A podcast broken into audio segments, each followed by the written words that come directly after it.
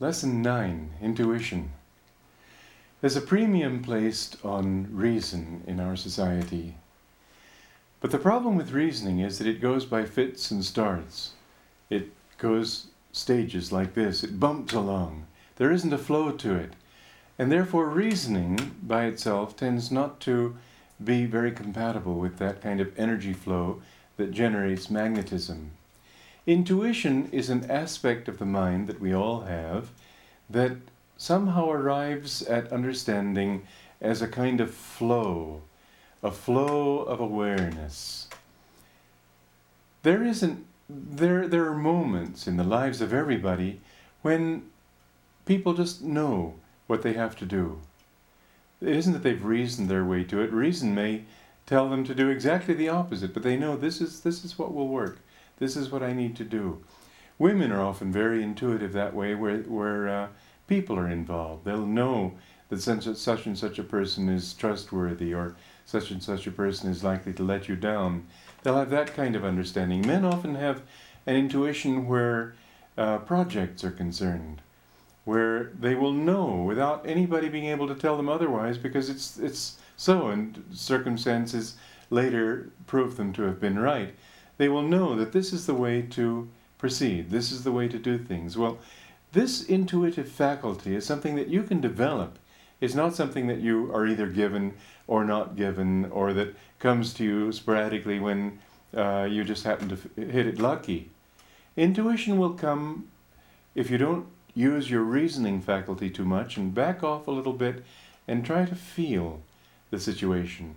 Don't just say, well, it makes sense that I do this, but back off and say, well, how does it, how does it feel to me? What would be right to do? How, uh, uh what's the answer to this particular uh, dilemma, and so on. Another thing that will help the development of intuition is to learn to become more centered and calm.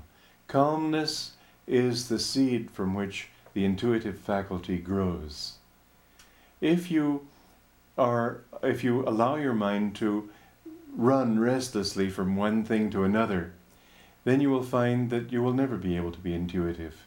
It's only in those moments of calmness. I found something interesting that happens sometimes that people will ask me a question and I'll try to I'll try to think my way to a solution and I won't be able to find one. And so if I can't find one, I say, well, I don't know. Well, so far so good, so far perfectly ordinary. But what I've found to my own astonishment is that in the very moment of saying I don't know, suddenly I do know. And I've asked myself, why would that be? It's because I'm no longer straining. I'm no longer trying to reach. I'm no longer trying to reason and let my mind move. I've let my, in saying I don't know, my mind comes to rest. And in that moment of rest, suddenly I know. You'll find that intuition sometimes will work for you in sleep. Again, because you're, you've given up thinking too much, you've allowed yourself to sort of relax, and in the peace of sleep, you suddenly will have perhaps a, a dream will come to you. And through that, many scientific in, discoveries have been made in dreams. Many sci- scientific discoveries have been sort of there uh, to the total surprise of the discoverer when they woke up in the morning. In that calmness, when you're when you sort of again I've talked about the higher faculties. If you if you hold a problem up for solution for resolution here to this point of willpower just be calm and hold it up there you'll suddenly find that the intuitive faculty comes in and works for you. You see we all have different faculties within us but the intuitive faculty is actually the most central of all it's our capacity for knowing without having to reach out for knowledge.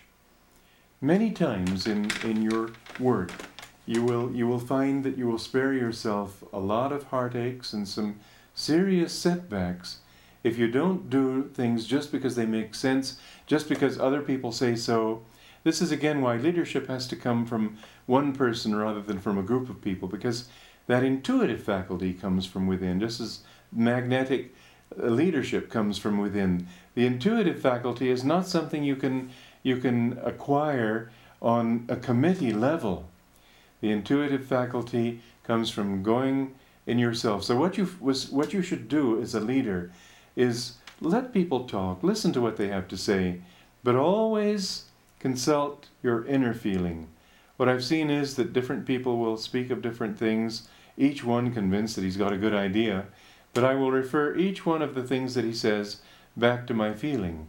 And then suddenly something somebody will say will trigger that feeling inside, and I'll say, hey, that's the way. Or uh, others may feel that too. In fact, usually when a thing is right, suddenly everybody tunes into it and says, oh, yes, of course. But it's because they've consulted their inner self rather than trying to deliberate and vote on a thing just in an outward, rational, intellectual way.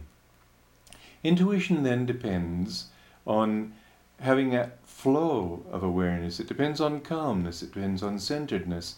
It depends on always, whatever you hear, always sort of withdrawing a little bit. I've, I'm very suspicious of a thing just because it's re- just if it's only reasonable. Uh, it, it may be very reasonable and still does not work. So I always try to feel inside what uh, what does this mean? How does it feel? Whether I should do the thing or not. One time somebody offered uh, to sell me a store. I was a part of a group, it wasn't a personal thing, but she asked me, should, would we be willing to buy this store? And I sort of felt in myself, I first of all, my thought was, well, no. Then I felt within myself and I felt, yes, it's a good idea. Well, to buy that store involved money we didn't even have. But somehow, within the short time that it was needed, it came. I didn't know that the money was going to come, but I knew that it was the right thing to do. You'll see that the more you allow yourself to be guided by this intuitive faculty, the more wisely you will be guided, the more you will be guided in the right way in everything that you do. But remember, there's a very important adjunct to that. Because feeling can also be imaginary. You can also feel a thing because you're enthusiastic for it, you like it. Human feelings can intrude and masquerade as intuition, and therefore always judge also by common sense. Let your intuition be guided by common sense in most circumstances, and then when the extraordinary thing happens and you really know, you'll be more more secure. But if you go rushing enthusiastically ever after every wisp of feeling, you may well find that it's only a will o' the wisp. So intuition and common sense have to work hand in hand, but don't undersell the importance, don't underestimate the importance of this inner faculty of knowing that comes as a flow and not as a process of deliberation, debate, and analysis.